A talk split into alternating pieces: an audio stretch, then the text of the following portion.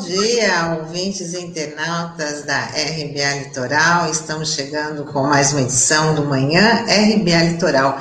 Você que nos acompanha aí pela, pelo Dial 93.3 FM e pelas plataformas digitais Facebook e YouTube. Estamos nessa edição desta quarta-feira, 28 de abril.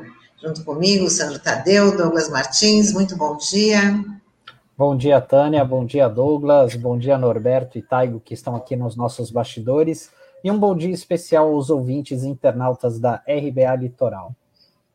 Bom dia a você que nos acompanha pela 93.3 FM. Bom dia a você que nos, nos acompanha pelas plataformas digitais. Começamos aqui o nosso giro de notícias. E o governo edita medida provisória que permite a redução de jornada com diminuição de salários, além de autorizar a suspensão de contratos. As, as MPs serão publicadas hoje. O programa deve ser lançado nos, nos mesmos moldes de 2020, possibilitando redução de jornada e salário em 25%, 50% ou 70%. Nesse caso, o governo paga o benefício emergencial ao valor do seguro-desemprego que o trabalhador teria caso fosse demitido, variando entre R$ 1.100 e 1.911 reais. Assunto que a gente vai se aprofundar mais com os nossos convidados de hoje, que são os sindicalistas, vereador Chico Nogueira e Eneida Cury, presidente do Sindicato dos Bancários de Santos e região. E ontem o ministro da Economia, Paulo Guedes, passou por uma verdadeira saia justa. Durante uma reunião com o Conselho de Saúde Complementar, que ele não sabia que estava sendo gravada, o ministro afirmou que o chinês inventou o vírus, mas a vacina chinesa é menos eficiente do que a dos norte-americanos. Essa fala, carregada de preconceito, acontece no momento em que o Brasil depende dos insumos asiáticos para produzir vacinas contra a Covid-19. Muitos especialistas já alertam que essa fala de Paulo Guedes pode provocar mais um desgaste nas relações diplomáticas com a China. E nessa mesma reunião, o ministro da Economia disse que o setor público não terá condições de acompanhar o ritmo de atendimento na saúde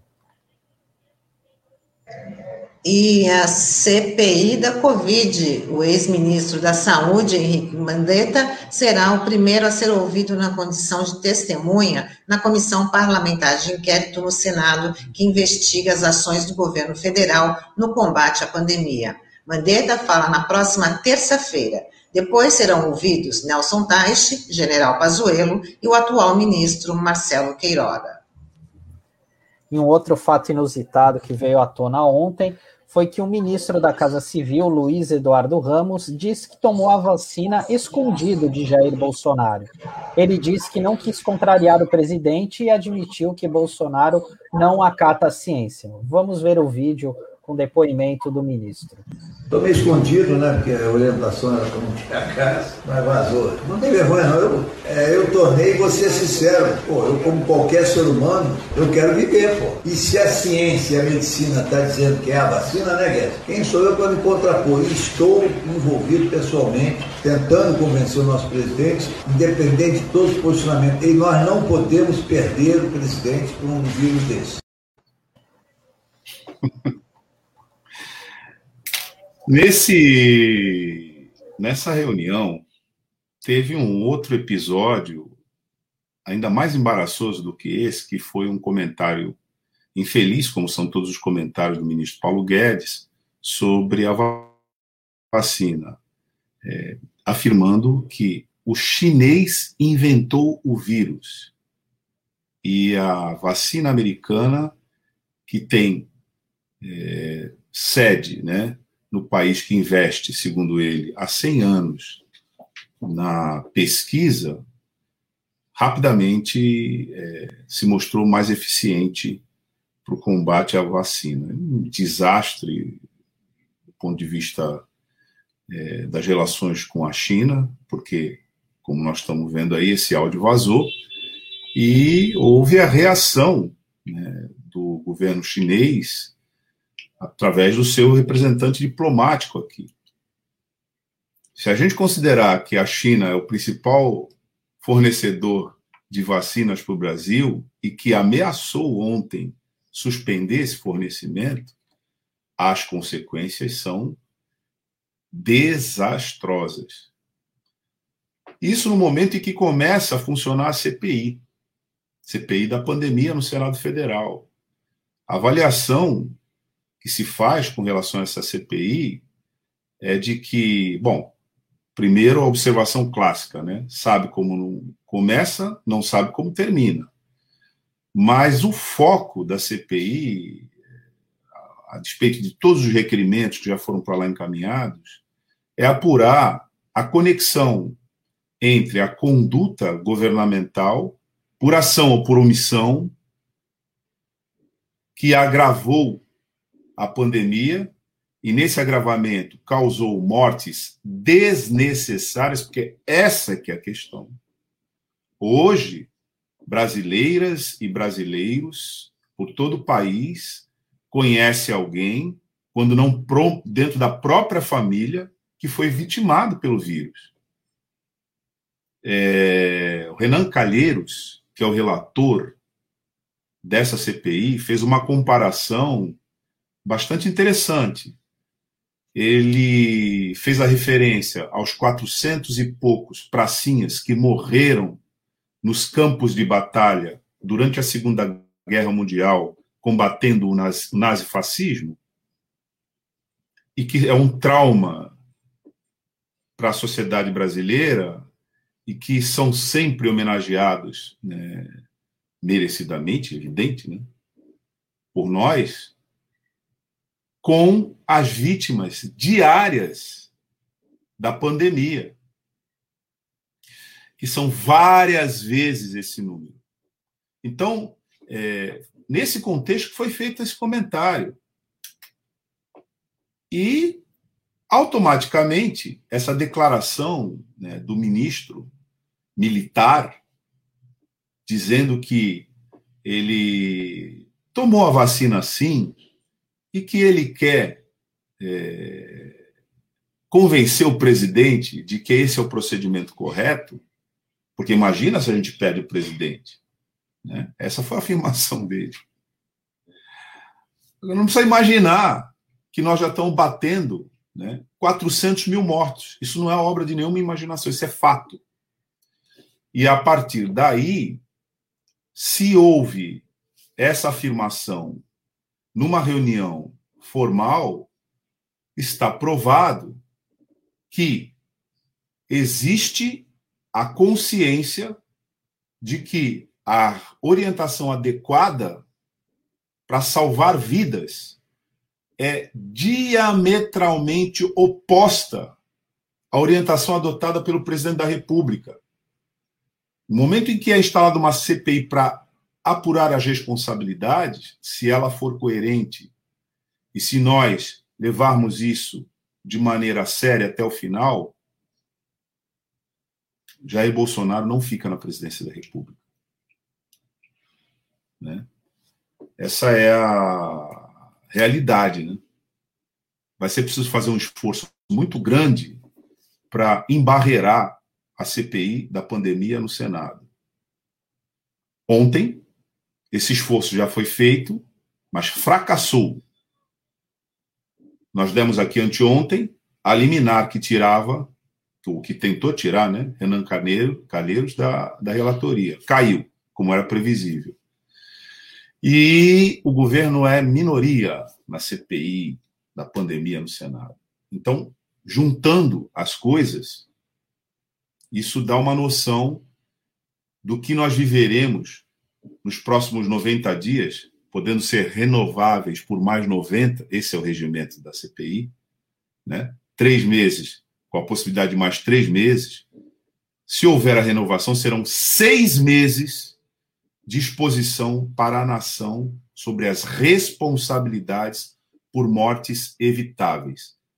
Quero frisar isto: mortes evitáveis. Você imagina uma pessoa que perdeu seu pai, sua mãe, seu irmão, começar a perceber que aquela morte poderia ter sido evitada se houvesse responsabilidade política.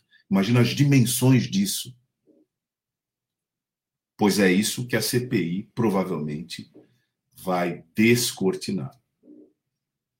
É, e vale lembrar também nessa, nessa fala do, do ministro Paulo Guedes, que ele não sabia que estava sendo gravado, ele falou também uma coisa muito grave, falou a, a, respeito da longevidade. Ah, brasileiro quer viver até 100 anos. Ele quis justificar que o governo não vai dar conta de manter aí o atendimento do SUS. Então, é uma, né, uma situação que merece bastante atenção, porque daqui a pouco ele toma medidas não, não é, é, propiciando ao SUS o atendimento que a gente já tem aí como referência, então ele pode sofrer aí também alguns ataques do, por parte do governo federal e sendo ainda mais desmantelado, ainda mais nesse período de pandemia, que como você observou bem, Douglas, são quase 400 mil mortos.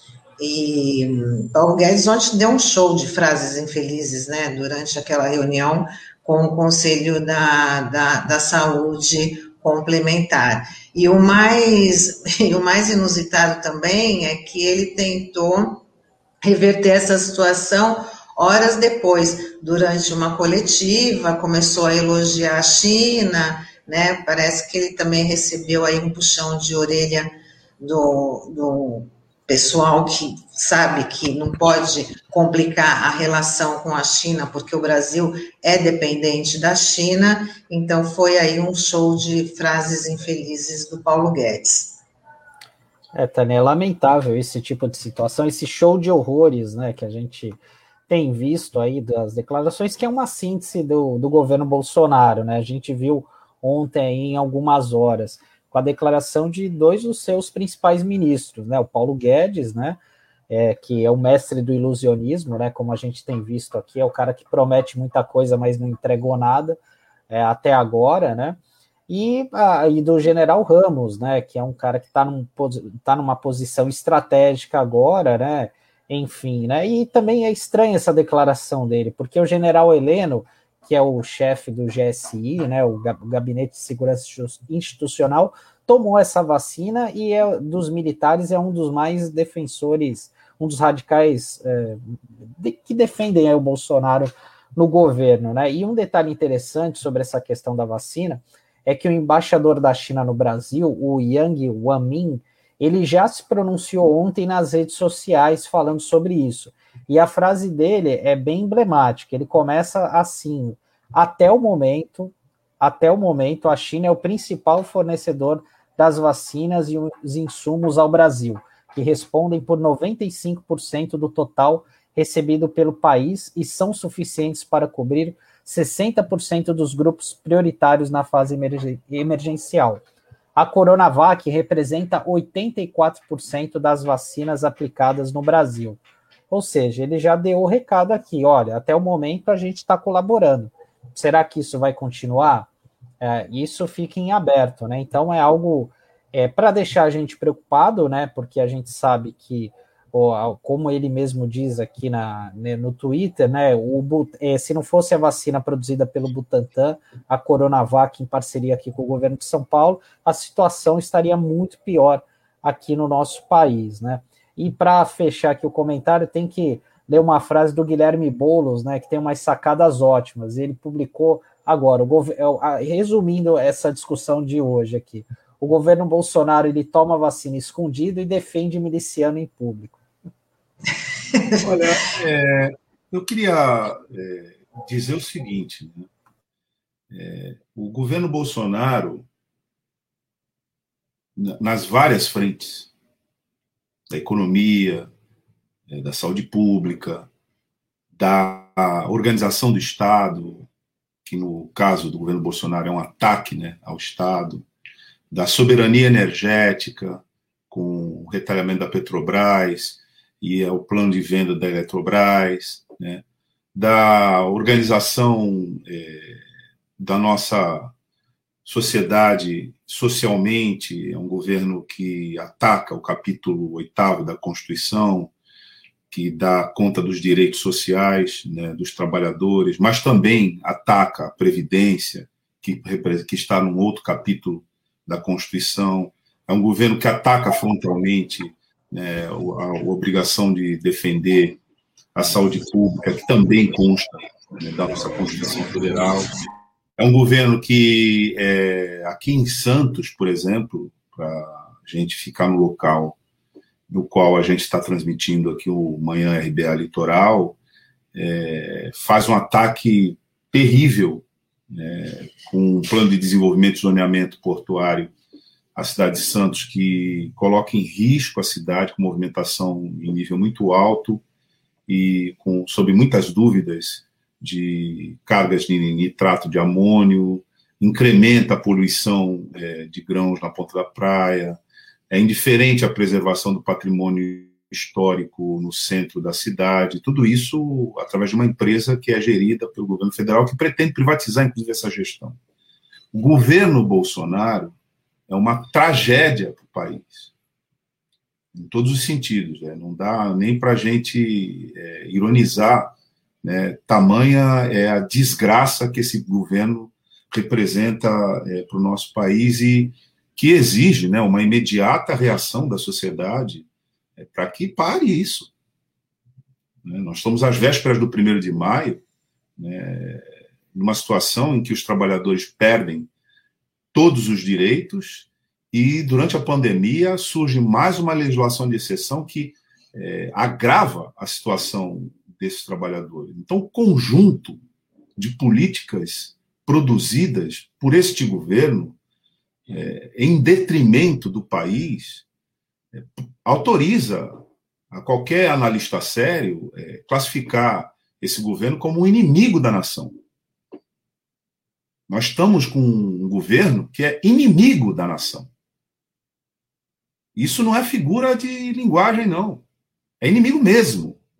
Ele é, prefere, e desde o primeiro dia ele fez isso, prestar continência para a bandeira norte-americana do que defender com dignidade o povo que vive neste país. Então, a advertência feita pelo embaixador é, coreano, eh, perdão, chinês, essa advertência, ela pode, ela tem que ser levada a séria, porque já foram várias as agressões à China, várias, várias, várias, várias as agressões à China. E a China já deu várias demonstrações de que, primeiro, é, eles são um país, um Estado sério. Eles fizeram uma revolução para tirar de lá aqueles né, que, na figura do Chiang Kai-shek, faziam mais ou menos a política que se faz aqui hoje. É...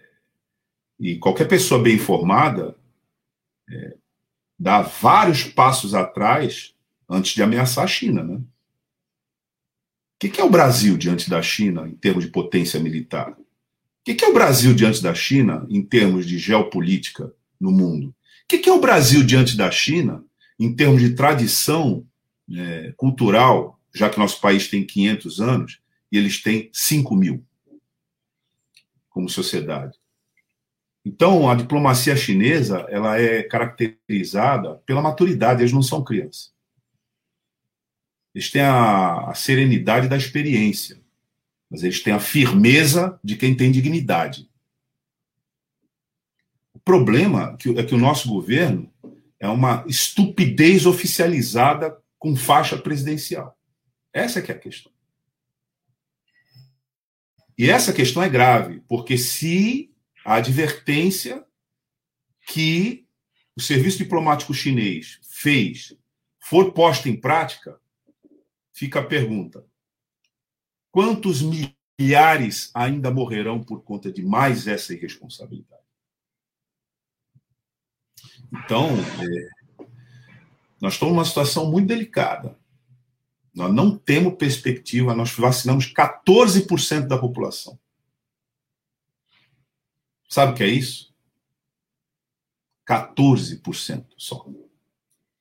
E está todo mundo abrindo comércio, flexibilizando, etc., como se não, se não houvesse amanhã.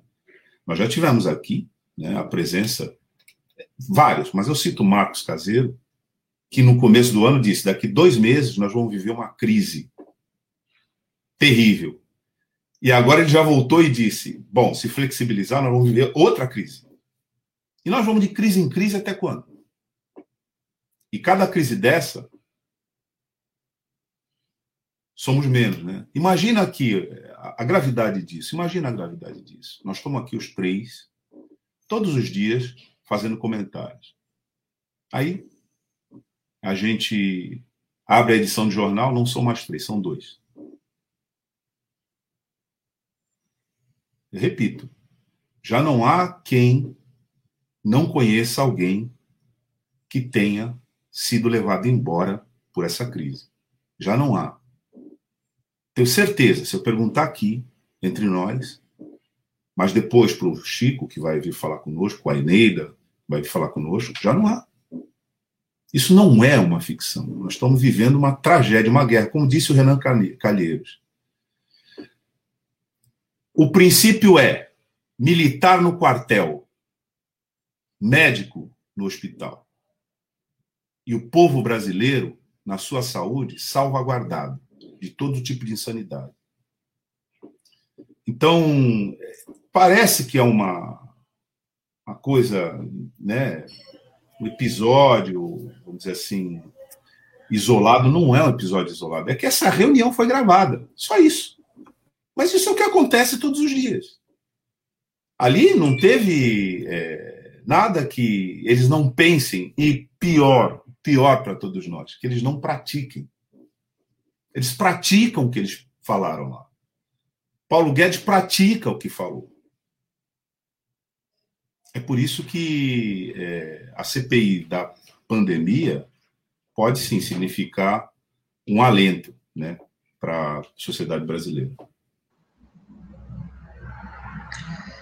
E a ministra do STF, a Carmen Lúcia, enviou à Procuradoria-Geral da República o pedido de investigação contra Ricardo Salles, ministro do Meio Ambiente. Carmen Lúcia vê, abre aspas, gravidade incontestável, fecha aspas, nas notícias crimes apresentadas pelo ex-chefe da Polícia Federal no Amazonas, Alexandre Saraiva, que acusa Salles de obstruir investigação ambiental organização criminosa e de favorecimento aos madeireiros. Lembrando também que, assim como está acontecendo a CPI da Covid no Senado, agora os, a Câmara dos Deputados está se mobilizando para abrir a CPI do meio ambiente para poder apurar todas né, essas infrações aí que o Alexandre Saraiva, o ex-delegado da Polícia Federal, está acusando o ministro do Meio Ambiente, Ricardo Salles.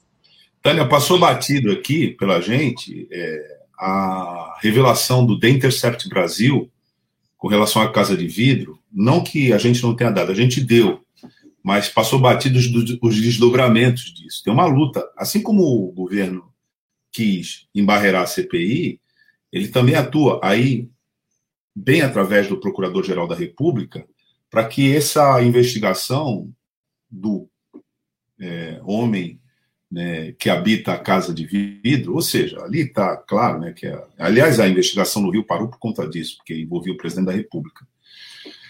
E não foi até agora. Você vê que isso não teve uma repercussão na imprensa, né, à altura, porque qual é o caso ali? É que depois, inclusive da execução do Adriano Nóbrega, né, que é o chefe do escritório do crime, né, e que é acusado de vários homicídios por encomenda, inclusive da Marielle Franco. Né, é, depois que ele morreu, houve contatos com o Palácio do Planalto para saber como ficava né, a família. E existe já, a gente poderia descrever, já, porque na verdade tem um índice né, de episódios sinistros, gravíssimos, que estão sendo postos no armário, é, que envolve diretamente a família presidencial. De novo, a CPI pode, por conexão, chegar a vários desses episódios. Eu cito aqui um concretamente, envolvendo inclusive uma instituição de Estado, que é o que são as Forças Armadas, né? Que adquiriram o Exército, né, o kit Covid, comprovadamente ineficaz, né, e gastaram dinheiro público com isso. Também vai ser investigada lá.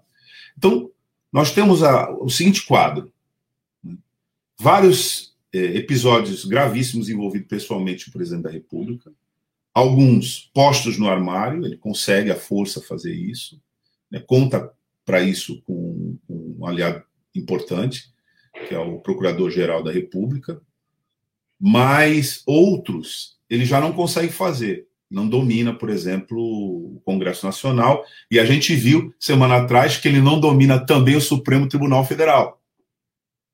É, esse quadro é, apresenta as vulnerabilidades possíveis para o Bolsonaro e para o bolsonarismo nesse período final de governo. E somado ao fato de que a popularidade do presidente da República vem em queda livre.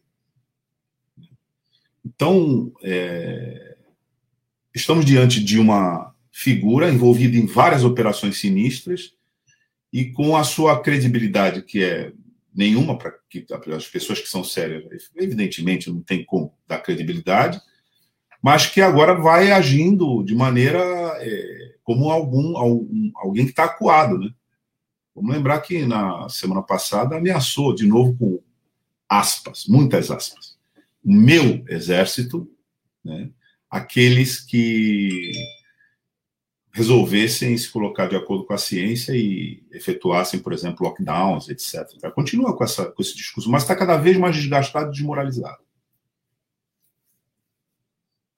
É, Douglas, e só para complementar, é, a gente está. A nota da Tânia a respeito dessa questão ambiental é muito grave, né? A acusação feita pelo delegado da Polícia Federal, né? E de uma maneira incontestável, como a própria Carmen Lúcia acabou citando aí nessa, nessa, nessa nesse despacho, né?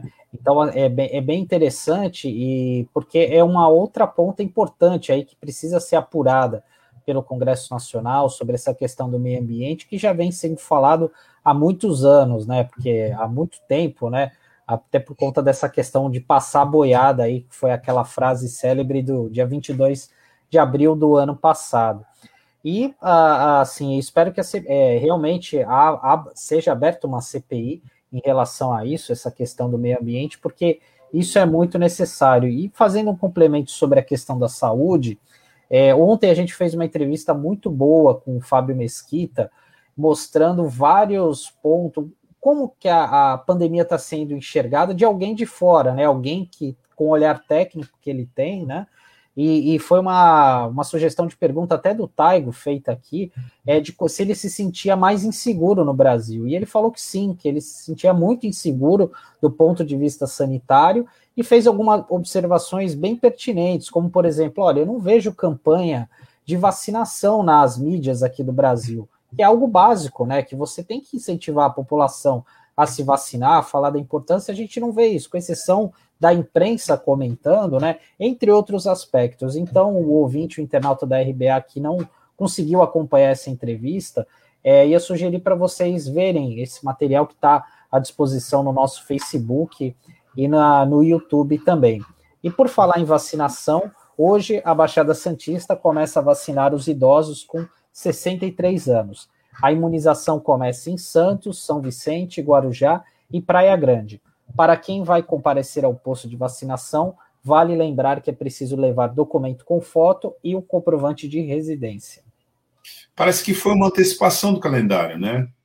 Não estava previsto é, essa de um faixa dia. Foi de um é, dia, né? É, antecipação de um dia. Estava previsto para começar amanhã, então eles anteciparam é, para hoje. Então, se tem alguém ainda, né, que, por exemplo, esteja ouvindo a gente, que esteja nessa faixa né, etária aí, ouvindo a gente pelo dial, é isso. Hoje você que tem 63 anos já pode ser vacinado. Porque houve, é a Tânia acabou de dizer, antecipação de um dia no calendário de vacinação. Bom, é isso aí. Agora chegou aí o momento da, da nossa entrevista com os sindicalistas para a gente falar aí sobre 1 de maio, que vai ser comemorado, se a gente pode colocar umas aspas né, nessa comemoração, ou se é mais um dia que marca uma grande resistência da classe trabalhadora. Tânia, uma, uma observação antes da gente chamar aqui os nossos entrevistados, que você que vai entrevistar, né? Aliás, é, passar aqui já informação para a nossa audiência, né, que a gente vai sair, né, a Tânia tocar a entrevista aqui com o nosso convidado,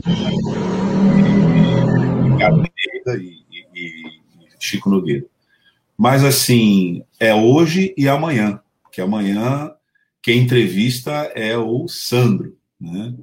E essa pauta nós organizamos porque, como a Tânia já falou, estamos aqui próximo, né, na antevéspera praticamente, do primeiro de maio, e esse primeiro de maio, ele é. Ele é. tem características especiais, né? Porque ele, ele, ele, ele acontece no auge da crise. E já com rastro de muitas perdas né, para a classe trabalhadora brasileira. É, então, tem uma chamada na nossa entrevista. A chamada é a classe trabalhadora está sob ataque? Né? Essa é a chamada da nossa entrevista e é, a gente quer ouvir os dirigentes sindicais, né? iniciando por essa resposta, né? qual é a avaliação que eles têm sobre a classe trabalhadora nesse momento que a gente vive. Então é isso, é, só queria fazer esse registro que essa pauta ela está conosco hoje, né, para que você que nos acompanha hoje e amanhã. É, a gente está conversando com lideranças sindicais, ativistas sociais que estão é, vinculados à luta dos trabalhadores. Então também a gente já vai se despedindo aqui, né? Eu e Sandro. Boa entrevista. Tchau, pessoal. Até amanhã. Boa entrevista, Tânia. Obrigada. Já vamos conversar com os nossos convidados. Tchau. Tchau.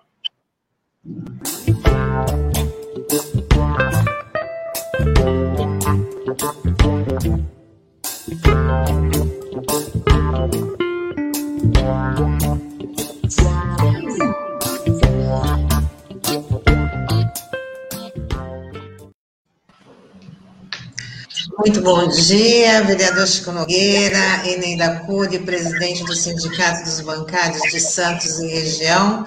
Prazer estar com vocês aqui para a gente estar falando sobre o primeiro de maio, né, que vai ser comemorado, se é que a gente pode falar assim, no próximo, no próximo sábado.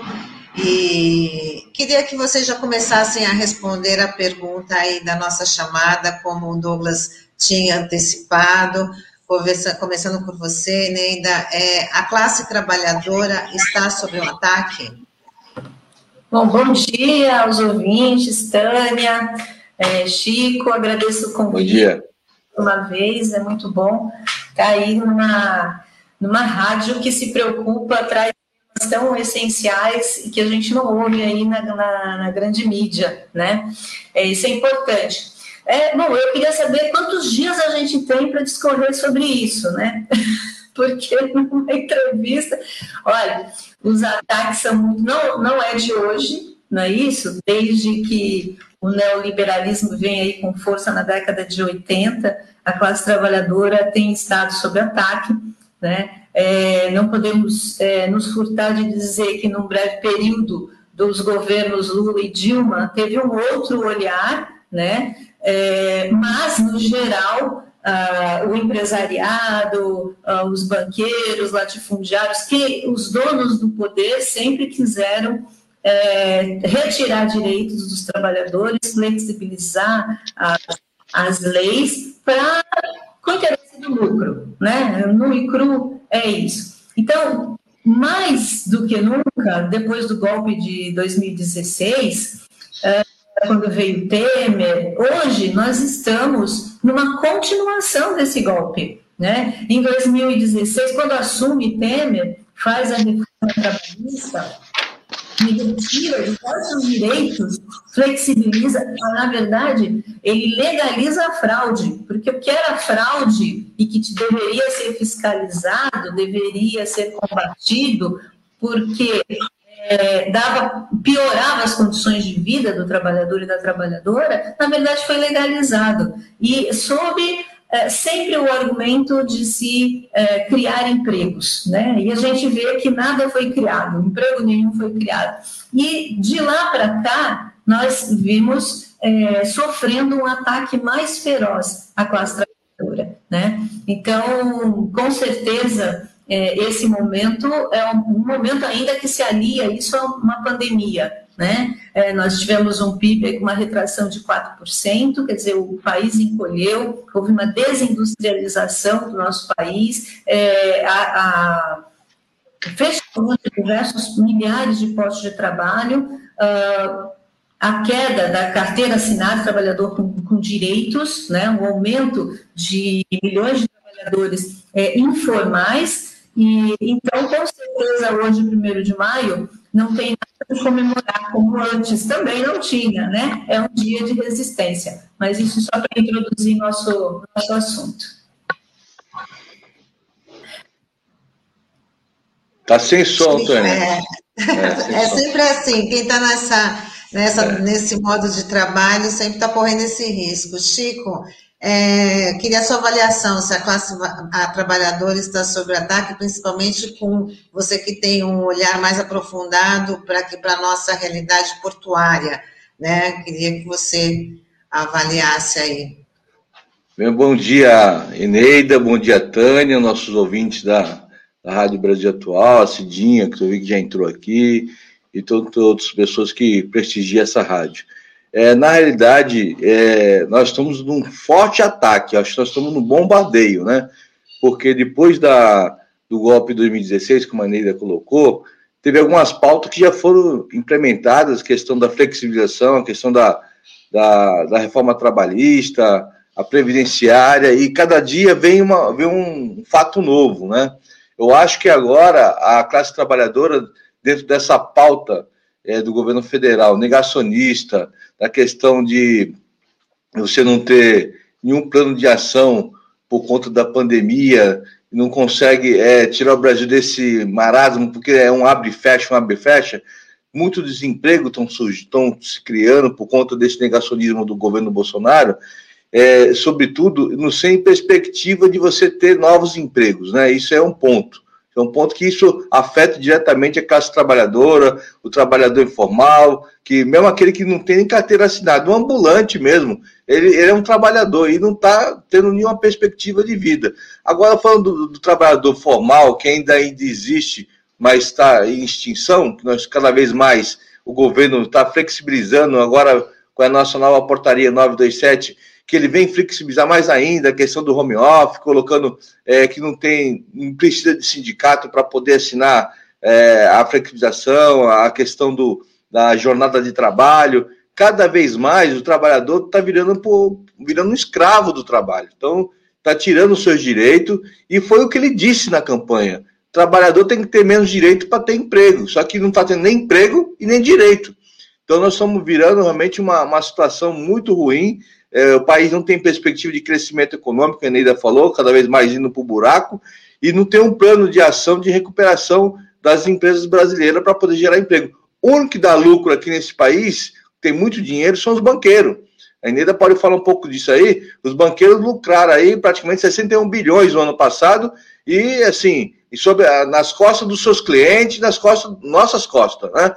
E achatando cada vez mais os trabalhadores bancários. Então, acho que a Aneida pode falar sobre isso, mas a pior pauta que tem hoje, que não podemos comemorar, é essa agenda de privatização que está vindo por aí.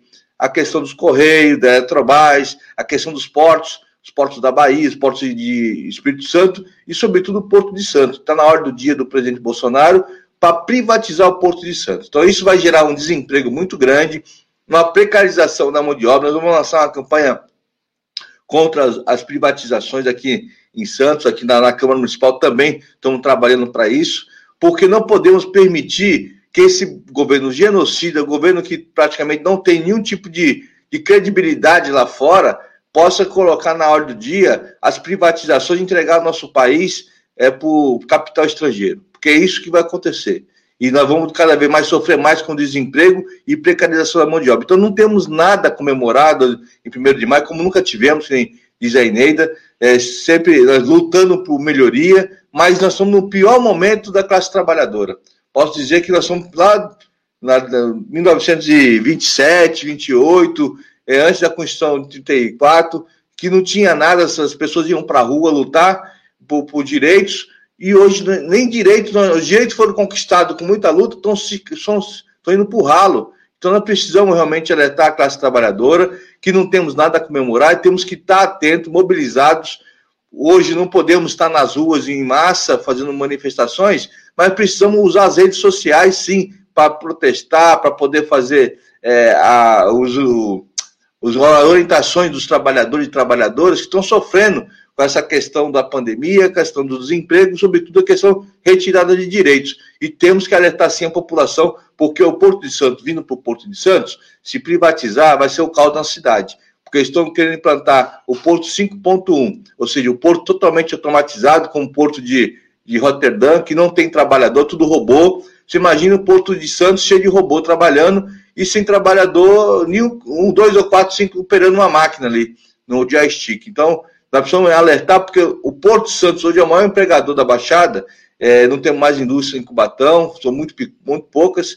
Precisamos lutar para que esse porto mantenha dessa forma, empregando as pessoas, gerando renda, distribuindo renda para a cidade. Porque é isso que a gente vai gerar economia também do comércio, gerar economia da região. Então, na nossa luta para não privatização e um porto que seja pujante, não esse porto que estão querendo colocar aí, porto com PDZ, que tem risco, tem navio bomba, fertilizantes, que não respeita a cidade. É um porto que realmente tenha que gera emprego e distribua renda. É, muito retrocesso que a gente está acompanhando. Como você falou em relação aos banqueiros, são os que estão mais, mais lucrando. A gente tem que lembrar que no início da pandemia, o governo, eles foram os primeiros a serem assistidos né, pelo, pelo governo federal. Até o auxílio emergencial demorou né, para ser liberado para as pessoas que precisavam, ali é muito, muito custo com a pressão da, da, da oposição, né, Eneida? E que o Brasil está sob ataque. Os trabalhadores, os empregados formais, informais, os desempregados, né, que é a maioria social, somos nós, todos nós somos trabalhadores, né? É, e trabalhadoras. O Brasil, a sua soberania está sob ataque, né? Essa crise ambiental, essa destruição da Amazônia para transformar em pasto, para transformar sobre, em pasto com interesse do agronegócio, né? É, essa crise sanitária que nós vivemos com, com alguém que é incapaz de, de coordenar nacionalmente um país, né? É incompetente, mas isso é, tem o seu interesse também por trás, né? O Brasil estava, desde que Bolsonaro assumiu, ajoelhado aos pés dos Estados Unidos, batendo continência para a bandeira americana, né? É, e uma crise política, porque é, eu estava ouvindo a, a sessão anterior também, é, o governo Bolsonaro ele está desgastado, ele já não tem mais aquele apoio que ele tinha no início, é verdade, mas se a gente olhar as pesquisas é, eleitorais, é, inclusive a última que saiu, que eu vi do Valor Econômico, ele figura como o segundo na, no segundo turno, ele sempre figura no segundo turno, né? E quando se pergunta é, se ele deve governar novamente, aumenta o número de pessoas que diz que sim. Então, não é algo que a gente possa dizer, ah, tá, já está dado que vai para o ralo esse governo. Não, o que ocorre, como é um governo de de coalizão, digamos assim, diversas forças que compõem esse governo, existe uma luta interna, né? É o centrão querendo ganhar mais, é os militares do seu lado, é a Faria Lima, que sejam os grandes empresários do outro lado. Então, existe um embate dentro para onde vai esse governo. Mas dentro da agenda neoliberal, eles estão todos juntos Você pode ver a grande mídia quando fala do Bolsonaro que, que desgasta o Bolsonaro, e é verdade, eles não estão mentindo em nada, não estão inventando, mas a agenda neoliberal de retirada de direitos, de, por exemplo, flexibilização do porte de armas, da compra de armas, é, de tudo que é feito né, de via econômica e, e, social, eles estão juntos. Né? Então, eu diria que o Brasil está sob ataque. Né? Os banqueiros, eles tiveram, foram os primeiros, Tânia, de, de fato,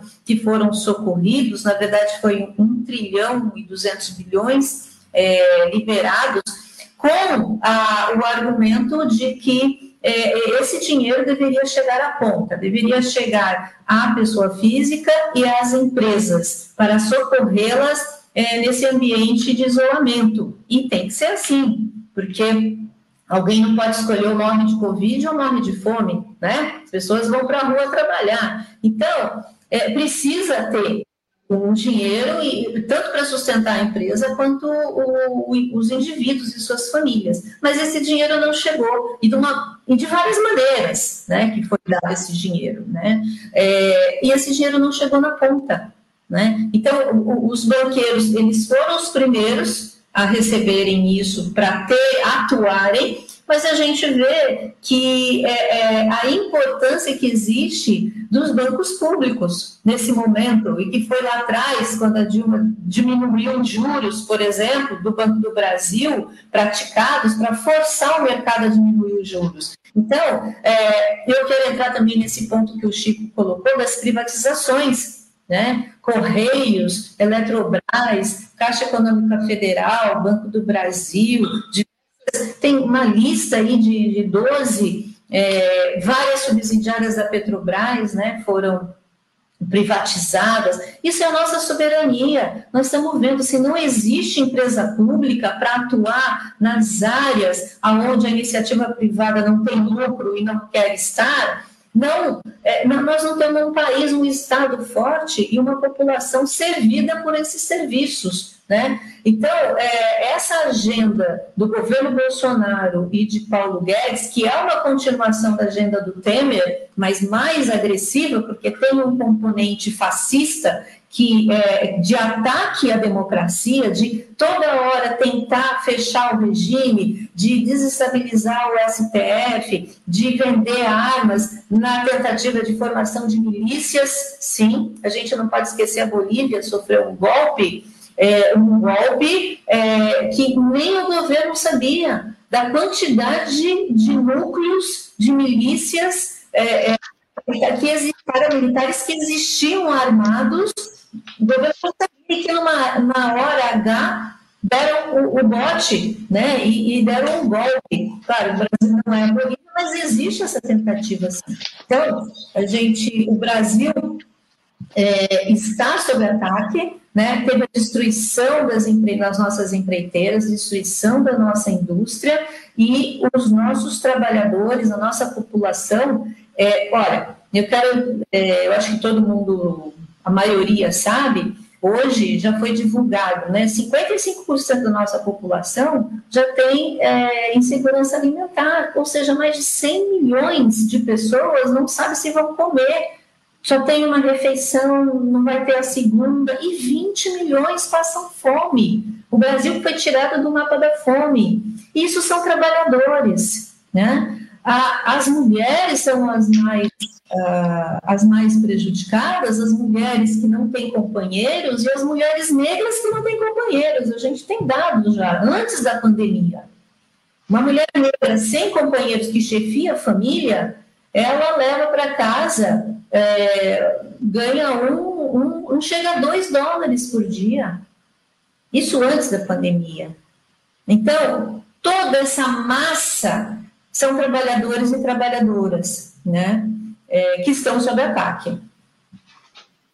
Chico, é, é, queria que vocês também falassem sobre a questão que os sindicatos eles se tornaram grandes alvos do governo federal, né, uma grande perseguição contra essas instituições, e como é que os sindicatos estão lidando com essa nova realidade, com esse chamado, entre aspas, empreendedorismo, né, de, de, dessa uberização, como é que os sindicatos estão aí se colocando nessa situação em defesa do, do trabalhador? Qual que é a nova realidade do sindicato e o que, que pode ser feito para convencer o trabalhador para ele se unir nessas lutas promovidas pelos sindicatos, porque essas lutas elas só dão certo com a união de todos os trabalhadores, né? Mas como convencer hoje esse, esse tipo de trabalhador? Bom, Télia, você tocou num assunto importante, porque depois da reforma trabalhista, é, a gente percebe que o enfraquecimento sindical foi muito grande, né? Os trabalhadores foi, foi induzido a levar a informação através da grande mídia que o sindicato não é desnecessário, não precisa do sindicato. Então, é, naquele momento que a grande mídia, que a Neida falou, que esse pacote aí do desmonte da, dos trabalhadores, dos direitos, vai, é, a ordem do dia vai continuar. Mesmo sem Bolsonaro, eles querem colocar alguém na pauta deles que, que faça a mesma coisa. Eles não querem é, um governo progressista, um governo popular, eles querem um governo que, se sair Bolsonaro, eles querem um governo que realmente continue nessa pauta de des, é, desmonte da classe trabalhadora. E a grande mídia faz esse trabalho é, muito bem de alienar os trabalhadores no sentido de não, ah, não precisa de sindicato, você, você é dono da sua, é, do, seu, do, do seu direito, você vai, você negocia com o seu patrão. Só que algumas empresas, e alguns, algumas empresas na, na, em forma geral, têm aproveitado esse momento para cada vez mais pisar no trabalhador e, privatizar, e, e tirar direitos dos trabalhadores. Alguns trabalhadores, Tânia, é, já estão caindo na real. Alguns trabalhadores estão percebendo o que foi feito lá atrás. No começo foi muito difícil. No começo, na verdade, é o negacionismo do próprio trabalhador, do seu, seu, seu sindicato, que não queria saber do sindicato e achava que era autossuficiente a negociar com o patrão. Quando o patrão vai negociar com o trabalhador direto, a corda mais fraca vai embora. Os caras mandam embora mesmo. Então, o sindicato sempre foi uma proteção para o trabalhador. E sempre será uma proteção para o trabalhador, no sentido de você travar as lutas de classe. Então, eu acho que eh, nós estamos no momento é, das pessoas, e, e, aí os trabalhadores têm alertado para isso, já perdeu tantos direitos, a reforma previdenciária, a reforma trabalhista, é, banco de hora goela baixa, as pessoas não têm um sindicato para poder é, intermediar, com ressalvas daqueles grandes sindicatos que ainda têm força de estar em cima. Agora tem sindicatos pequenos que não têm força nenhuma e o trabalhador fica refém do patrão. Então, muitos trabalhadores já perceberam que, que não consegue é, ter essa política que a mídia, a grande mídia colocou, eu sou autossuficiente para negociar meu salário. Não existe isso. Então, sempre que o mundo foi mundo, sempre teve a luta de classe e não vai ser, é, vai mudar. Não é o Brasil que vai mudar isso. Então, acho que é, a conscientização, justamente esse, esse negacionismo do governo federal, em todos os sentidos, né? Um genocida que acaba com o meio ambiente, que a Anitta já colocou aqui, acaba com o trabalho, acaba. Enfim, só estamos chegando a 400 mil mortos. São trabalhadores e trabalhadoras que morreram, pessoal. Então, assim, é, entra dia, sai dia, sempre tem. Uma, tu vê uma coisa na televisão, eu não acredito que eu tô vendo isso. Tô vendo isso, ninguém faz nada. O, o logicamente, agora o, o Supremo Tribunal tem colocado em pauta, tem travando uma guerra com eles e, e tem colocado na hora do dia a questão da, da responsabilidade do governo federal, é a questão da pandemia, mas a, já passou aqui dois anos e meio, dois anos e meio que parece que nós perdemos direitos de 50, 60 anos, que as pessoas estão perdendo a perspectiva e a credibilidade, não tem mais esperança. Então nós precisamos retomar o sindicato, colocar aí essa é, a pauta da hora do dia, que é primeiro, fora Bolsonaro, né? é, nós precisamos recuperar nossos direitos, mas a categoria, todos os trabalhadores têm que estar unidos. E a união que vai fazer nós reverter essa situação que foi tirada lá no golpe de 2016. Nesse golpe de 2016 era um grande plano empresarial de tirar direitos dos trabalhadores. Só que eu acho que agora o Bolsonaro, além de estar tirando direito, está matando as pessoas. Estão matando as pessoas literalmente, entregando o Brasil para o latifundiário, entregando o Brasil para o capital estrangeiro e não tem perspectiva de nada. Parece que, é, que nem a ainda falou, concordo, é um golpe na, na, da nossa nação, um golpe da nação. Então, o trabalhador, é, principalmente agora com essa nova realidade, que é o home office, eu acho que a Neida talvez possa falar um pouco isso também, na minha categoria, tinha home office muito espaçado, um, aqui e outro ali. Hoje, praticamente, por conta da pandemia, criou uma realidade, um novo, um novo aspecto, um novo mundo. Quando acabar a pandemia, vai ter uma nova realidade. Os patrões, se não tiver os sindicatos fortes para garantir o que está em convencionado, o que está em acordado, muitas pessoas vão perder direito. Por exemplo, o vale-refeição. Quem está em home office tem direito ou não? É conquista, o que, que é isso? Né? Então você tem uma conquista, tem gente que tem vale-refeição, se você não conseguir transformar isso em vale-alimentação, o empresariado vai tirar. Está em casa, não precisa de vale-refeição. Muito embora muitos trabalhadores foram em home office, sequer teve apoio das empresas, sequer para comprar um notebook. Né? Teve uns que teve que fazer por conta. Então a gente percebe que é, o desmonte está é, tá ainda em curso e nós precisamos mobilizar o trabalhador entender, porque achar, ah, mas eu tô, tô em casa, estou trabalhando melhor, tenho mais tempo. É um tremendo engano. As pessoas têm que entender que ela está ali é refém, vai trabalhar até mais que estivesse dentro da empresa. Que muitas vezes isso acontece, você trabalha até mais, é, fora de horário, é, por conta que você tem metas a cumprir e a pressão é muito grande. As pessoas, o empresariado fica em cima para você cumprir aquelas metas. Então, engane-se que vai, quem vai ficar no home office vai ter uma vida mais tranquila, não vai.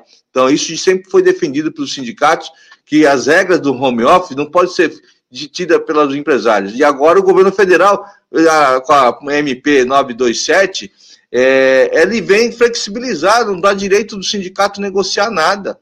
Então você percebe que cada vez mais o trabalhador vai precisar do sindicato, sim.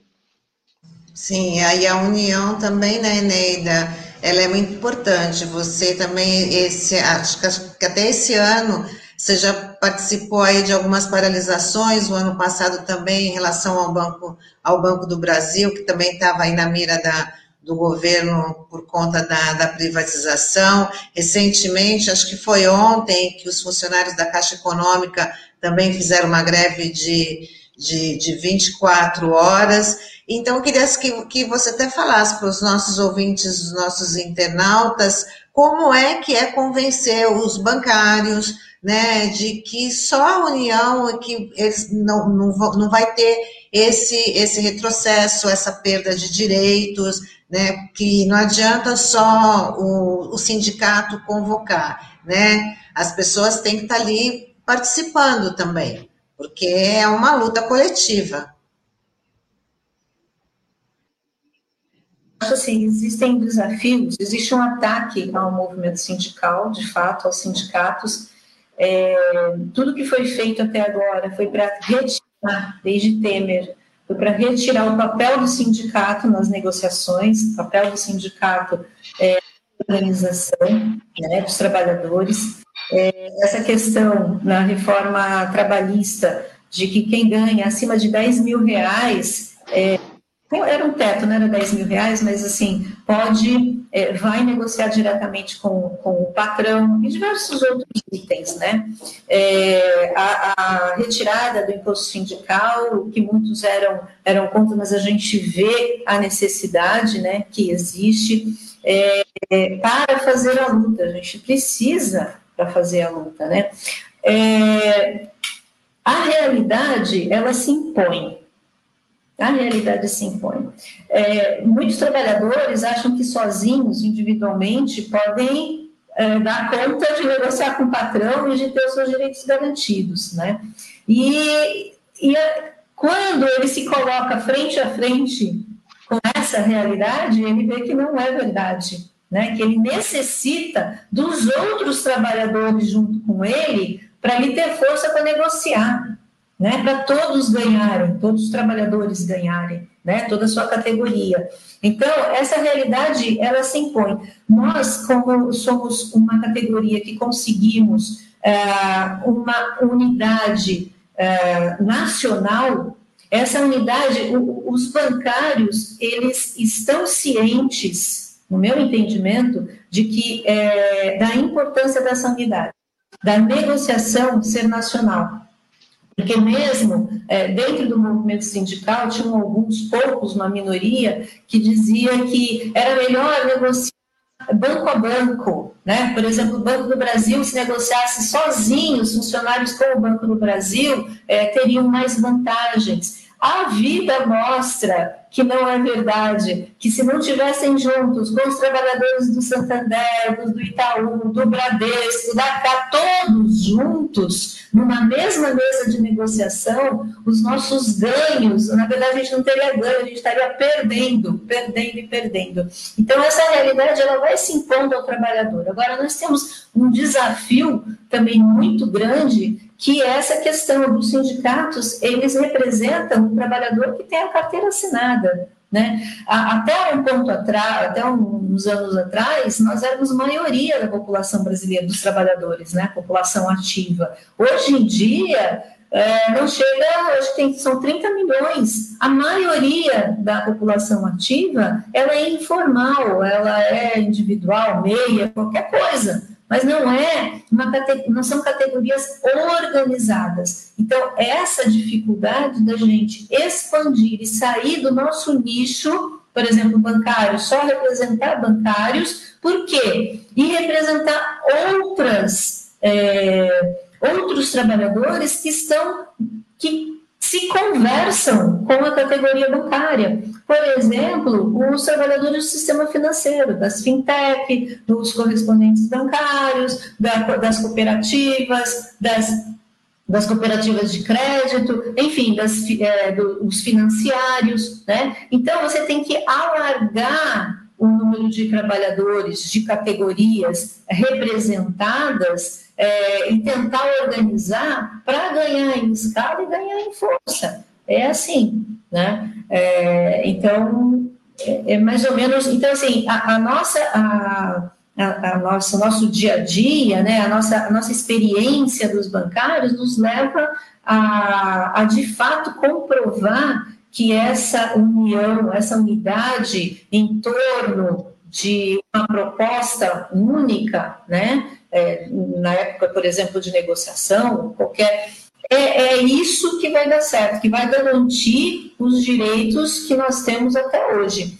E aí, colocando um pouco do home office que o Chico falou, de fato, é, o Diese fez uma pesquisa, é, já tinha uns três meses da, da, época da pandemia, quando iniciou, né, em março do ano passado, ele fez um levantamento sobre as condições de trabalho dos trabalhadores bancários. Né? É, antes da pandemia, nós tínhamos 2%, 1,5%, 2% dos trabalhadores que trabalhavam em home office. É, quando feito a pesquisa, 50% estava em home office. Né? É, seria até interessante reproduzir novamente, fazer novamente essa pesquisa, porque já se passou né, um ano, mas é, nesse espaço tinha muita gente ainda que não estava submetida a controle, ou seja, o que o Chico falou, está trabalhando muito mais sem controle de nada. Não tinha, muitos bancos não tinham oferecido sequer o laptop, sequer mesa ergonômica, cadeira, o local em que esses trabalhadores executavam suas tarefas eram as mais diversas possíveis, é cozinha, é na sala, quer dizer, é em qualquer lugar, sem condições de executá-la, né? É, e aí, é, a percepção do trabalhador Uh, muitos ainda estavam gostando, né? E, e, muitos não, queriam voltar ao presencial, era meio dividido, né? Mas assim, já um ano, então é, seria interessante ter essa, essa dimensão é, novamente. É, a expectativa é que, claro, não vai se manter isso quando se a gente é, voltar, digamos, ao normal, né? Abrir as agências, tudo mais, não existe condição de atendimento ao público com o número de trabalhadores que está lá presencialmente, né? É, mas muita gente vai continuar, os bancos vão, por quê? Vai continuar em home office, porque também foi feito é, o levantamento das despesas. Há uma economia muito grande para o empresário, para o patrão, é, ter o seu trabalhador em home.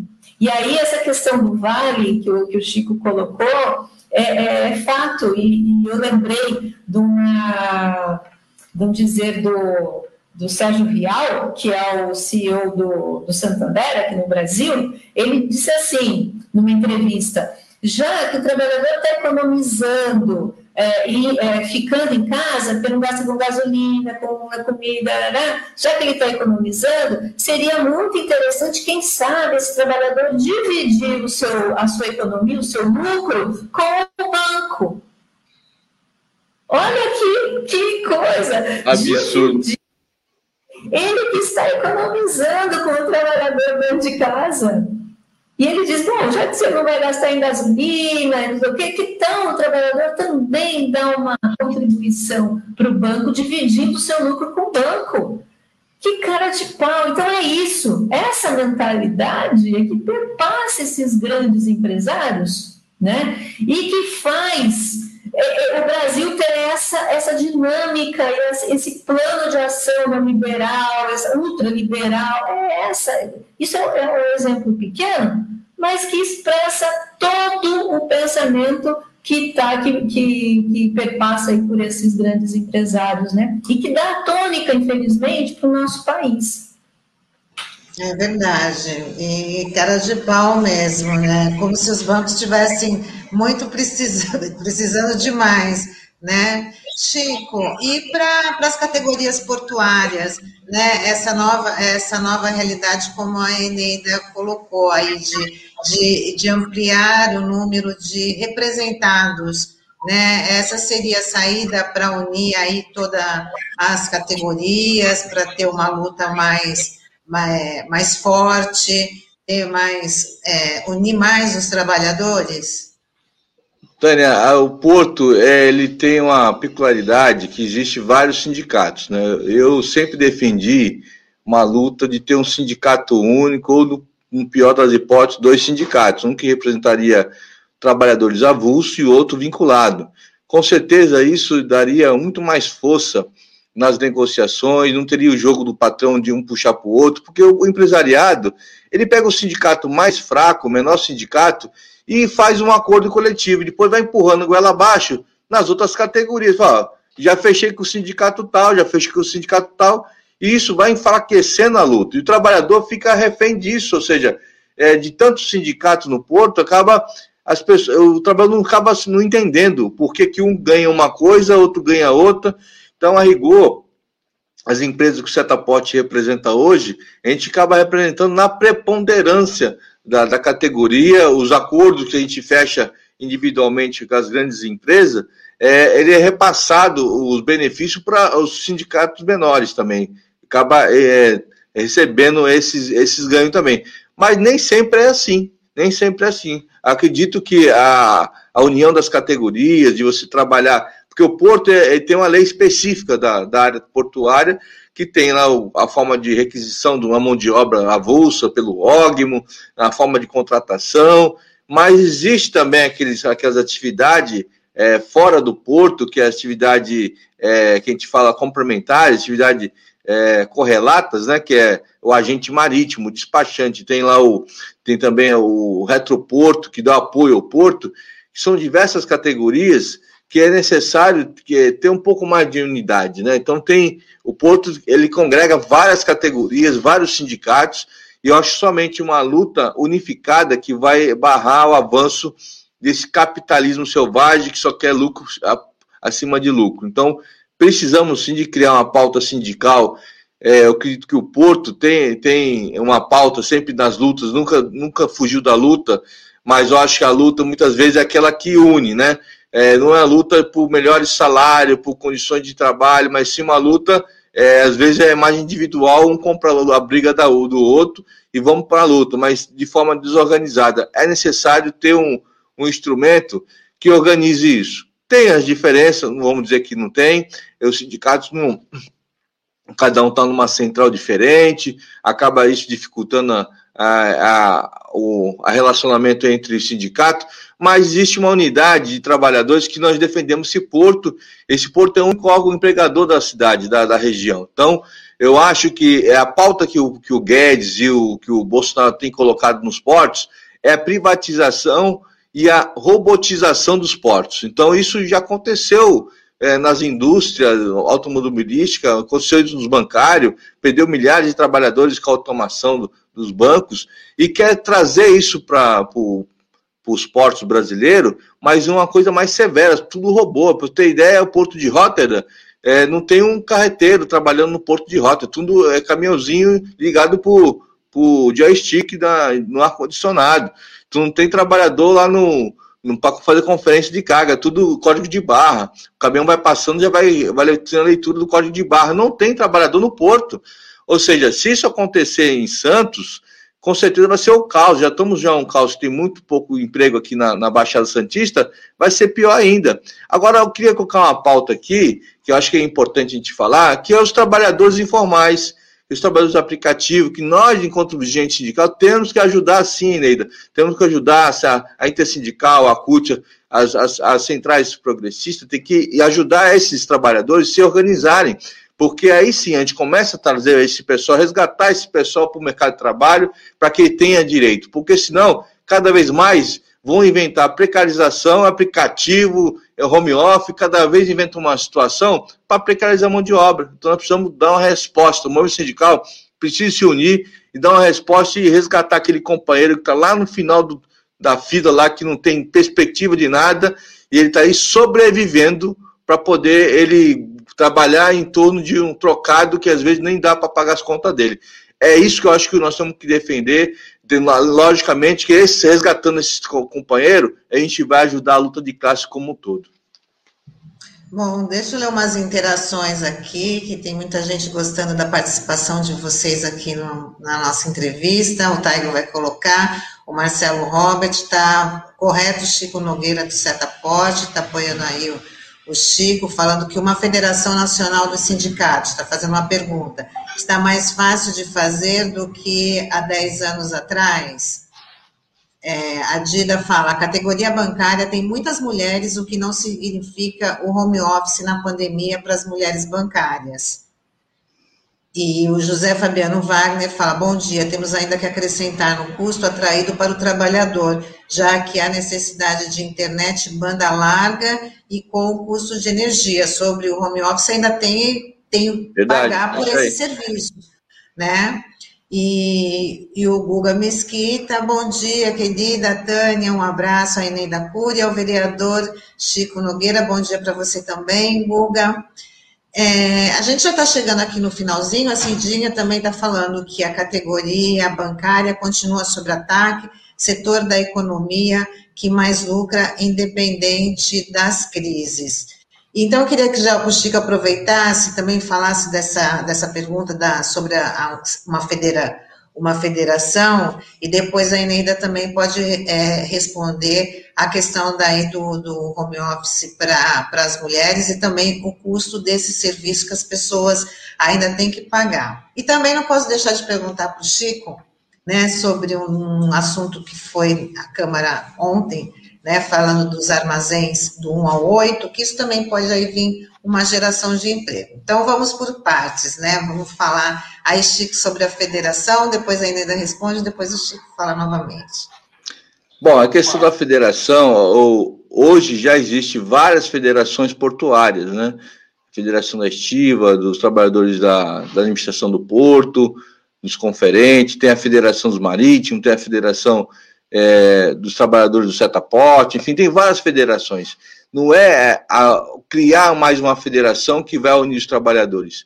Na realidade, tem que se criar um instrumento que, de unidade é, que seja um, uma frente, ou, de repente, como tinha o Fórum Sindical, é, Sindical de Santos, que era debates, que unia vários sindicatos, numa luta única, que é a luta da sobrevivência, a luta da, da, da autonomia, a luta da liberdade, enfim. Eu acho que tem que criar algum instrumento que unifique o trabalhador em si, como um todo. Porque senão, é, as federações já existem. Tem várias federações. Criar mais uma federação é mais uma para dividir.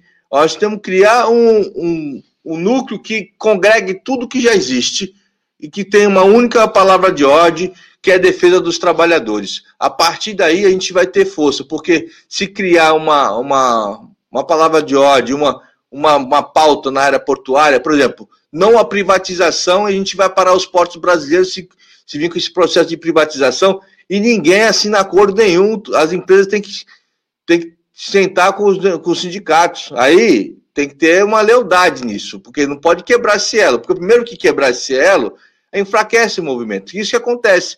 Se não tiver uma unidade, é, com certeza o rolo compressor vai passar e a gente vai ficar depois reclamando. Devia ter feito uma, uma grande mobilização nos portos brasileiros para evitar as privatizações. Não foi feito. Então precisamos realmente criar esse instrumento de luta, que nem é feito os bancários, que a Anitta deu exemplo aqui. É de cima para baixo, tem a federação dos bancários nível nacional, que negocia com a Febraban e que é, praticamente abre todo esse guarda-chuva em todo o Brasil. Então, é uma negociação é, vertical que ajuda é, proteção dos trabalhadores. E os sindicatos dando apoio na mobilização. No Porto não tem isso. Cada sindicato negocia por si só, as federações têm uma, é, linhas diferentes de pensamento, puxa para um lado, isso favorece o empresariado, favorece o governo que quer desmontar o sistema portuário. Isso é um ponto, é, com certeza. Eu falo agora dos armazéns, os armazéns eu falo depois? É, é, depois eu, te, eu já pergunto, porque isso também é interessante, porque a gente pode ter uma expectativa de, de geração de emprego, umas novas categorias. Queria que a Eneida falasse, queria até que o Taio colocasse a pergunta do home office das mulheres, das mulheres bancárias. Por favor, Taio que a Dida, ela fala, a categoria bancária tem muitas mulheres. O que significa o, o home office na pandemia para essas mulheres bancárias?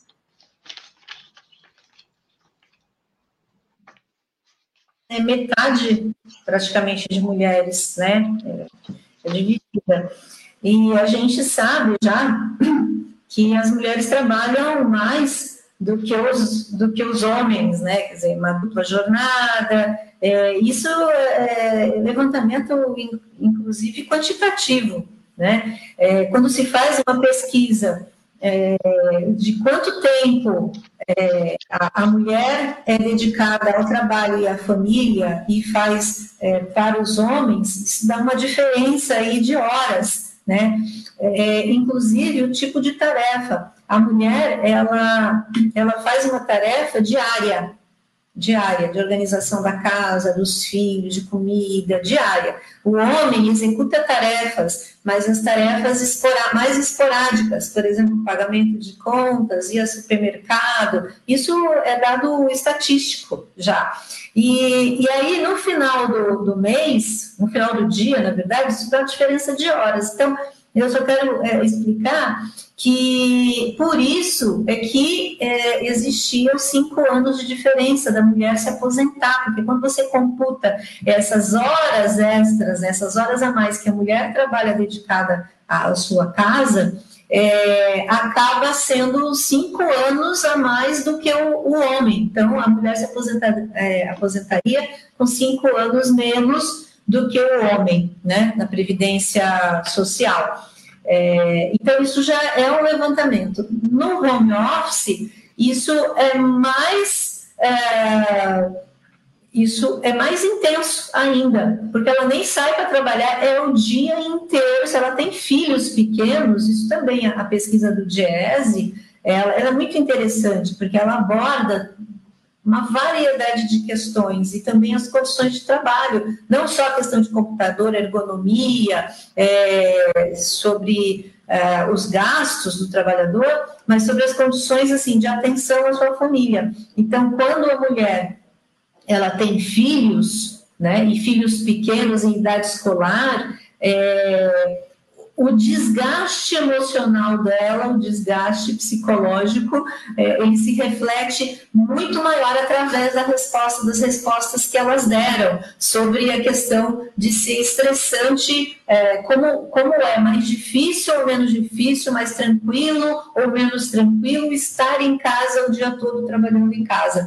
Então, as respostas elas se modificam de acordo com que se essa mulher tem filhos é, em idade escolar ou não, ou seja, a, a, atenção dela para a família, para as tarefas, é, não se interrompe com o trabalho, ela se mistura com o trabalho, né? Então, isso é expresso na, nas respostas. Né? Então, a, as nossas negociações, elas têm sido feitas e, e garantido algumas, algumas conquistas, eu digo assim, é, limitadores para, é, para os trabalhadores, para que tenha o, o, ponto eletrônico, para que todos os bancos estão é, oferecendo uma certa quantia, né, para justamente fazer frente à internet, pacote de dados, uma série de, de outras, outras é, insumos né, que são necessários,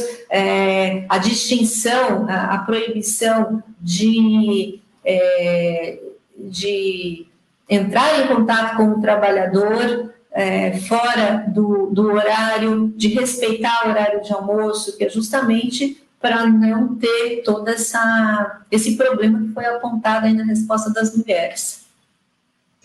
É isso aí. Agora, Chico, eu queria que você contasse também para os nossos ouvintes e internautas sobre, eu não sei se chama de é, restauração da recuperação dos armazéns do 1 ao 8, que foi um assunto hoje na Câmara Municipal, e qual é a expectativa né, de ocupação de, desse trecho aí do, do, do Cais Santista para geração de emprego? Será que pode vir aí novos empregos por conta disso? Então, Tânia, isso aí já está virando uma, uma lenda na, na região, né? Que nem a ligação seca Santos Guarujá, que é vários projetos que já foram realizados naquela área ali, é, na época de 2016, 2007, era o Porto Marina, depois Porto Valongo, Alegra Centro, vários projetos já foram é, é feito e, e, em parceria também precisando que a área fosse destinada para a prefeitura e aí isso acaba não andando, acaba parando, entra prefeito, sai prefeito, um, um dá continuidade, outro não. E agora nós estamos vivendo um momento onde o Ministério Público chegou e, e intimou a autoridade portuária no final de 2018 e criou um TAC para resolver aquele problema, que é a degradação, que ele tem patrimônio histórico da cidade, ali é possível fazer assim uma revitalização para poder gerar emprego na área de entretenimento, na área de turismo, né? Como exemplo em outros portos do, do mundo, do, do, aqui da América do Sul, Porto Madeiro, também em Mariel, no Rio, no Pará, enfim, tem, é, tem vários exemplos é, positivos de áreas de, que não tem produtividade é, é, industrial, empresarial do área do porto, poderia se trabalhar nessa área do turismo. E o, o Ministério Público, ele intimou, é, fez um TAC, que é um termo de ajuste de conduta autoridade portuária, e tinha uns prazos. E o governo Bolsonaro passou por cima, mais uma do governo Bolsonaro, passando por cima de um TAC é, para atender o é, esse PDZ novo deles, eles passaram por cima desse TAC, que tinha obrigação de fazer o restauro de toda aquela área, é, da questão do patrimônio histórico, e depois de ter restaurado ele, ele encaminhar isso para a prefeitura, para a prefeitura integrar uma revitalização do centro. Então, foi isso que foi que está no documento, e que nós estamos dois anos e meio denunciando isso, que foi passado por cima de um TAC, e eles colocaram no PDZ que ali vai ser um terminal de passageiro. É inviável ter terminal de passageiro ali, porque não tem calado, não tem profundidade de entrada de navio ali, não tem quase nada. Então, qualquer empreendimento dessa natureza é milhões e milhões, ninguém vai investir para tirar aquela dragagem que está ali, até, porque é o seguinte, se você tirar a dragagem dali, tirar lá o, a lama que está ali, tu tem que dar o destino correto dela. Então você tem todo esse problema ambiental também. Então não tem como você fazer um terminal de passageiro ali. Então eles colocaram no PDZ, que é um terminal de passageiro, mas por trás dessa cortina de fumaça que eles falaram que ia fazer isso, eles colocaram lá que vai ter ali uma instalação de pátio ferroviário e a implantação do terceira linha do Valongo, ou seja, eles querem, de certa forma, usar aquela área é, para derrubar aqueles armazéns e criar a linha férrea para poder atender o grupo Rumo. Essa é a realidade, né, para atender aí o, o mercado. Então, é, ali já foi feita uma nova, nova denúncia, uma portaria do Ministério Público, explicações da Prefeitura, explicações Acho que deu uma travada no, Chico. Foi. É, Por que, agora que não voltou, foi? Chico, você tinha travado voltou. um pouquinho, agora voltou. É. Então, é, ali naquela área foi feita uma nova investida no Ministério Público, cobrando agora é, por que, que a autoridade portuária não, não cumpriu o TAC e também por que, que a prefeitura não cobrou é, o cumprimento desse TAC e o Condepasa também. Qual a posição do Condepasa na questão do patrimônio histórico? Então, ali, sim, eu acho que é possível se fazer um grande empreendimento, mas não podemos deixar esse, esse ônus na, no colo da prefeitura. Quem tem que restaurar e entregar para a prefeitura é o governo federal, é a autoridade portuária, porque tem dinheiro. Tem dinheiro para fazer ponte, túnel e fazer ali revitalização daquela área. Entregar para a cidade porque essa, esse porto tem uma dívida enorme com essa cidade e é o mínimo que ele poderia fazer, restaurar aquilo lá, entregar para a cidade para gerar emprego na área de entretenimento, na área do turismo, na área da cultura.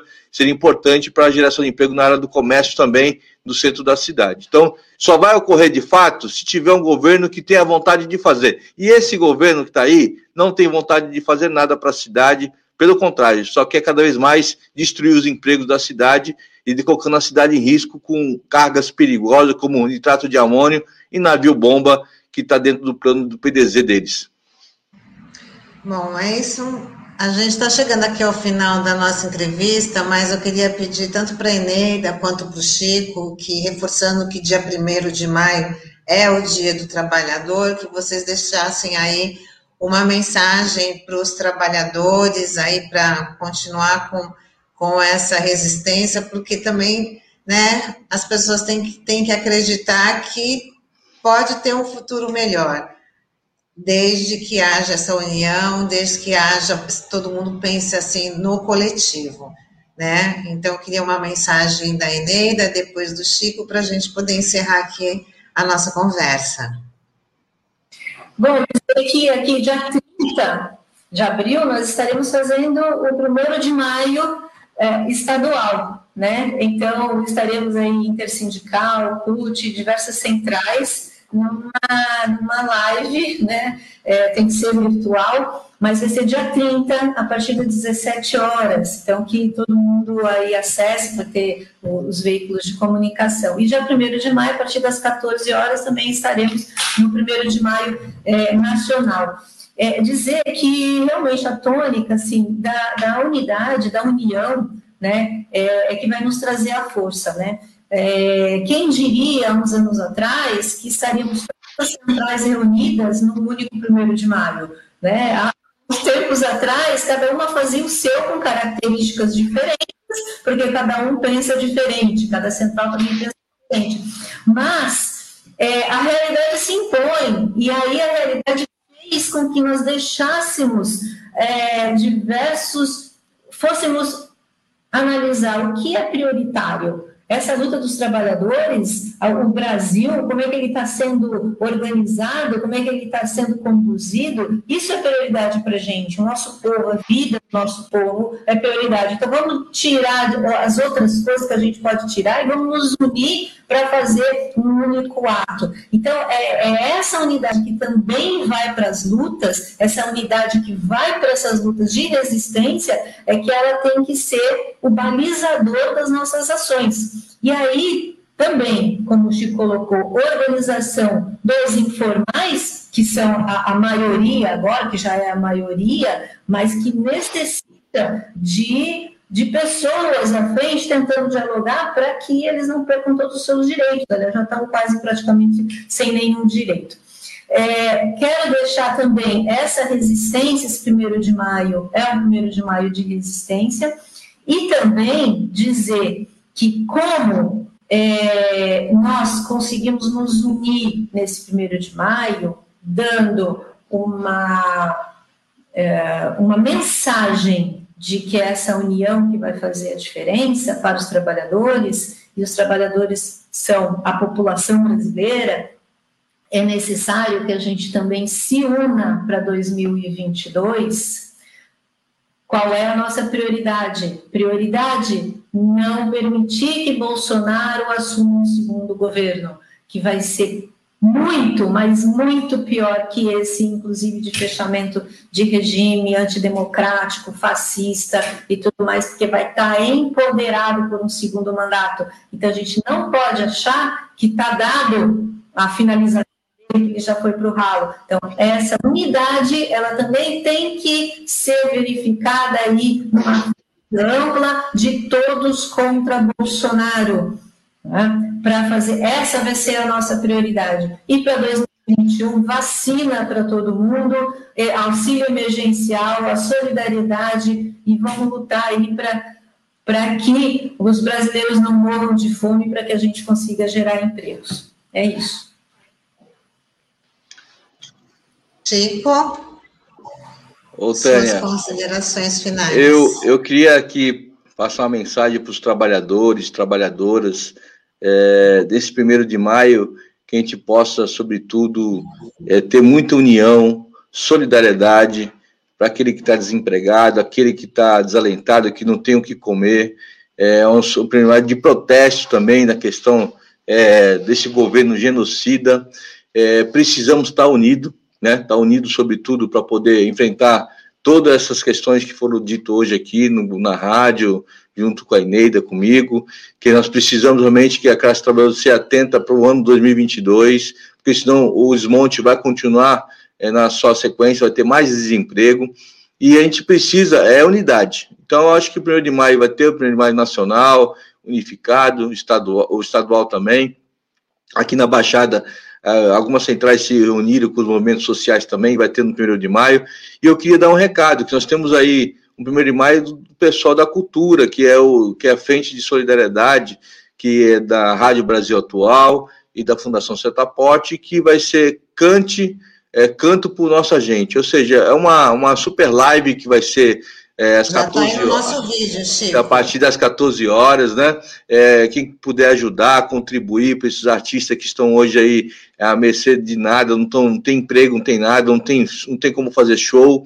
Então, contribua, ajuda, participe, é, divulga nas suas categorias, para a gente ter um primeiro maio também, que a gente possa também é, é, ter um pouco de alegria, no sentido de você ter um, um artista te apresentando um, um uma arte, um canto, uma música, e que a gente pode realmente se fortalecer, se energizar para as lutas que vão vir, vir, pela frente. Acho que meio demais de a gente é, carregar as baterias, que a gente possa levar uma mensagem positiva para o trabalhador, que a gente tem que resistir mesmo, que você, trabalhador, trabalhadora, tem que estar tá usando máscara toda hora, não esqueça de usar máscara, fique com o distanciamento, mais que você tenha que trabalhar, atividade essencial, você tem que tentar ficar com distanciamento, usar máscara, us, lavar sempre as mãos e, sobretudo, e tomar vacina. Porque tem um milhão e meio de pessoas que não tomaram a segunda dose. Aí fica o recado para os trabalhadores, falar com seus pais, suas mães, seus avós, que não foram tomar a segunda dose e tomar a segunda dose, porque na realidade as pessoas tomaram a primeira, não está só imunizado com a primeira, tem que tomar a segunda também e lutar para vacina para todos, que nem a Eneida falando, precisamos ter vacina para todos para retomar é, a economia, para retomar as lutas também nas ruas, luta de classe. Somente isso, queria assim, agradecer imensamente a participação aqui é, na, na Rádio Brasil Atual, um abraço para a Eneida, um abraço para categoria bancária, é, e que a gente possa realmente superar todos esses desafios que, seria pela, que vão vir pela frente aí. É isso aí, queria agradecer imensamente a participação de vocês, da Ineida Cury, presidente do Sindicato dos Bancários Santos Região, vereador Chico Nogueira, que também é presidente do, do Setaporte. Muito bacana aqui a participação de vocês, dando esse recado aí para a classe trabalhadora, que é muito importante. E até uma próxima oportunidade e bom dia para vocês. Tchau, tchau. E por aqui a gente encerra o Manhã RBA Litoral desta quarta-feira, 28 de abril.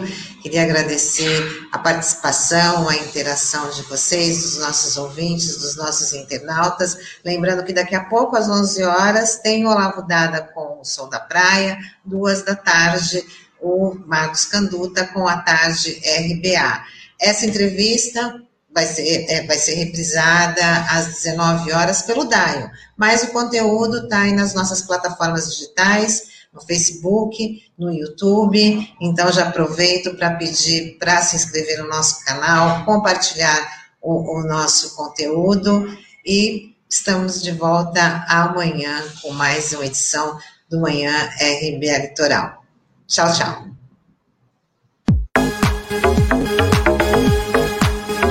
A Rádio Brasil Atual Litoral é uma realização da Fundação Setaporte apoio cultural do Sindicato Setaporte.